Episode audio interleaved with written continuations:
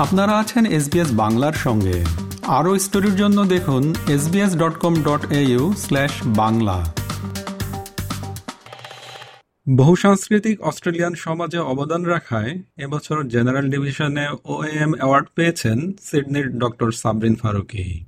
যতদূর জানা যায়, এক্ষেত্রে তিনি প্রথম বাংলাদেশি অস্ট্রেলিয়ান নারী ওএএম তার আগে মাত্র পাঁচজন বাংলাভাষী এই অ্যাওয়ার্ড পেয়েছেন। শ্রোতা বন্ধুরা এখন আমরা কথা বলছি তার সঙ্গে।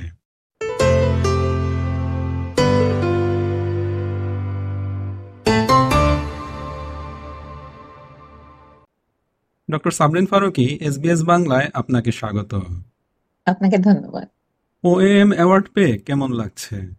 ওএম অ্যাওয়ার্ড পেয়ে নিজেকে খুবই অনার্ড মনে হচ্ছে। আম, এটা আসলে ভাষায় প্রকাশ করা খুবই difficult it's a great honour to receive an award from the national level অস্ট্রেলিয়ার এটা ন্যাশনাল লেভেলে অ্যাওয়ার্ড তো আমার বিশ্বাস করতে কষ্ট হচ্ছে সেটা হচ্ছে বড় আহ, ব্যাপার বাট আমি অবশ্যই খুবই সম্মানিত বোধ করছি। আপনার জন্ম ও বেড়ে ওঠা তো বাংলাদেশে। আপনার শিক্ষা ও কর্মজীবন সম্পর্কে কিছু বলবেন? জি অবশ্যই। আমার আহ, জন্ম যে আমি ঢাকায় জন্মেছি আমার পড়াশোনা বিকারুনসানুন স্কুল অ্যান্ড কলেজে ফ্রম ওয়ান টু টুয়েলভ তারপর আমি ঢাকা ইউনিভার্সিটিতে ইংরেজি বিভাগে অনার্স করেছি। তারপরে মাস্টার্স করে এখানে টিসলে teaching English to speakers of other languages so it's a branch of education so আমি এডুকেশন এখানে সেকেন্ড মাস্টার্স করলাম। করতে করতে সেখানে একটা পিএইচডি চান্স পেলাম। পিএইচডি করলাম। তারপরে এখানে টিচিং এ ছিলাম এখনও আছি মাঝে মাঝে যখন সময় হয় but I'm actually in uh, public service. So I work for the federal government. That's my full-time job. Um, ওটার সাথে আরও কিছু কাজ করছি এখানে একটা charity organisation not for profit organisation run করছি উইথ আ ফ্যান্টাস্টিক টিম সেই অর্গানাইজেশনটার নাম হচ্ছে cultural diversity network incorporated that's my voluntary role আর হচ্ছে এর পাশে আমি পলিটিক্সে আছি। এখানে কাম্বারল্যান্ড সিটি কাউন্সিলে আমি একজন elected councillor from Labour party আপনাকে সবসময় পর্দা করতে দেখা যায়।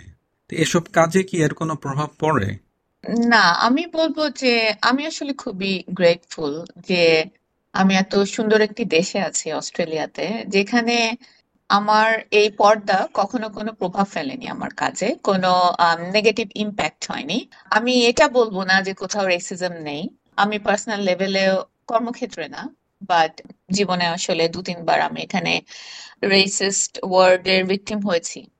বাট আমার কর্মক্ষেত্রে কখনোই প্রভাব পড়েনি, বরঞ্চ মানুষ আমাকে খুবই সম্মান করেছে। এটা, আমি তো সিডনিতে আছি এবং Sydney is very multicultural like many other cities in Australia এবং এখানে আমি ওয়েস্টার্ন সিডনিতে আছি, এখানে প্রচুর মুসলিম আছে। আর তাছাড়াও যেখানে মুসলিম নেই, সেখানেও ওরা যখন একটা হেজাবি মুসলিম দেখে, আমি কিন্তু দেখিনি যে মানুষ খুব মানে রেসিস্ট অ্যাটাক করে অথবা খারাপ দৃষ্টিতে দেখে, তারা বরঞ্চ সম্মান করে। এবং আমাকে সেভাবেই সব জায়গায় দেখে যে আই হ্যাভ সার্টেন প্রিন্সিপালস আমি পর্দা করি। সেই হিসাবে তারা আমাকে ট্রিট করে। সো আমার কখনোই এটার প্রভাব পড়ে বরঞ্চ এটার গুড ইম্প্যাক্ট হয়েছে। মানুষ আমাকে রেসপেক্ট করে। They understand I have certain values and I am religious so না আমার অস্ট্রেলিয়াতে কখনো কোনো প্রবলেম হয়নি। নারীর ক্ষমতায়নে আপনি কাজ করছেন। দু হাজার একুশ সালে আপনি কাউন্সিলর হিসেবে কাজে যোগ দেন। তার আগেও আপনি অ্যাওয়ার্ড এবং রিকগনিশন পেয়েছেন বেশ কয়েকবার। আমার এই মুহূর্তে মনে পড়ছে যে আপনি New South ওয়েলসে local women of the year হয়েছিলেন সম্ভবত দু সালের দিকে। জি। তো নারীর ক্ষমতায়নের এই বিষয়টি আপনি কি মনে করেন যে কি অবস্থা বা আপনার সামনেই বা কি করতে চাচ্ছেন এ নিয়ে? হ্যাঁ আমি একটু ব্যাকগ্রাউন্ড বলি। সেটা হচ্ছে আমি যখন পাবলিক সার্ভিস টিচিং এগুলাতে ছিলাম আমার সবসময় মনে হয়েছে যে তখন আমার ছেলেটা ছোট। আমার মনে হয়েছে যখন একটু বাচ্চাটা বড় হবে, আমি ইয়ে ভলেন্টারি কাজ করব। তো তখন আমি, আমার সবসময় মনে হয়েছে আমি ডিসঅ্যাডভান্টেজ উইমেনদের নিয়ে কাজ করব। এটার কোনো, এমন না যে আমি বাংলাদেশে দেখে এসেছি বা আমার পার্সোনাল কোনো এক্সপিরিয়েন্স আছে but I am a migrant I am first generation migrant here তো আমার মাইগ্রেন্ট হিসেবে আমার মনে হয়েছে যে, there R certain challenges we face as a migrant. এবং সেই চ্যালেঞ্জগুলো যদি আমি অন্য কাউকে হেল্প করতে পারি to navigate to deal with তাহলে আমি নিজেকে খুবই ধন্য মনে করব যদি আমি সেটা পারি। সেখান থেকে শুরু হয়েছে বাট গ্র্যাজুয়ালি আমি আমি এই ব্যাপারটাতে খুব প্যাশনেট ছিলাম সবসময়, মহিলাদের হেল্প করা। তো সেখান থেকে শুরু হলো এবং about two thousand fifteen fourteen সেই সময় থেকে আমি আস্তে আস্তে ভলেন্টারি কাজে যুক্ত হলাম। তারপরে আমি রেফিউজিদের নিয়ে কাজ শুরু করলাম। সেখানে একটা সুযোগ পেলাম ভলেন্টারি কাজ করার।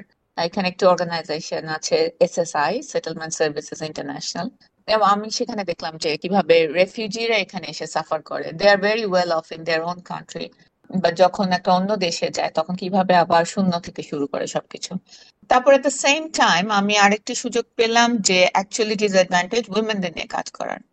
সেখানে কাজ করতে গিয়ে দেখলাম domestic violence is a big issue এবং সেখানে যে মাইগ্রেন্ট উইমেনদের ভয়েস নেই অথবা তাদের সিচুয়েশনটা যে আসলে মেইন স্ট্রিম ঠিক মতো বুঝে না, এই জিনিসটা আমাকে খুবই নাড়া দেয়। এবং সেখান থেকে আমার ডোমেস্টিক ভায়োলেন্স নিয়ে কাজ করা শুরু।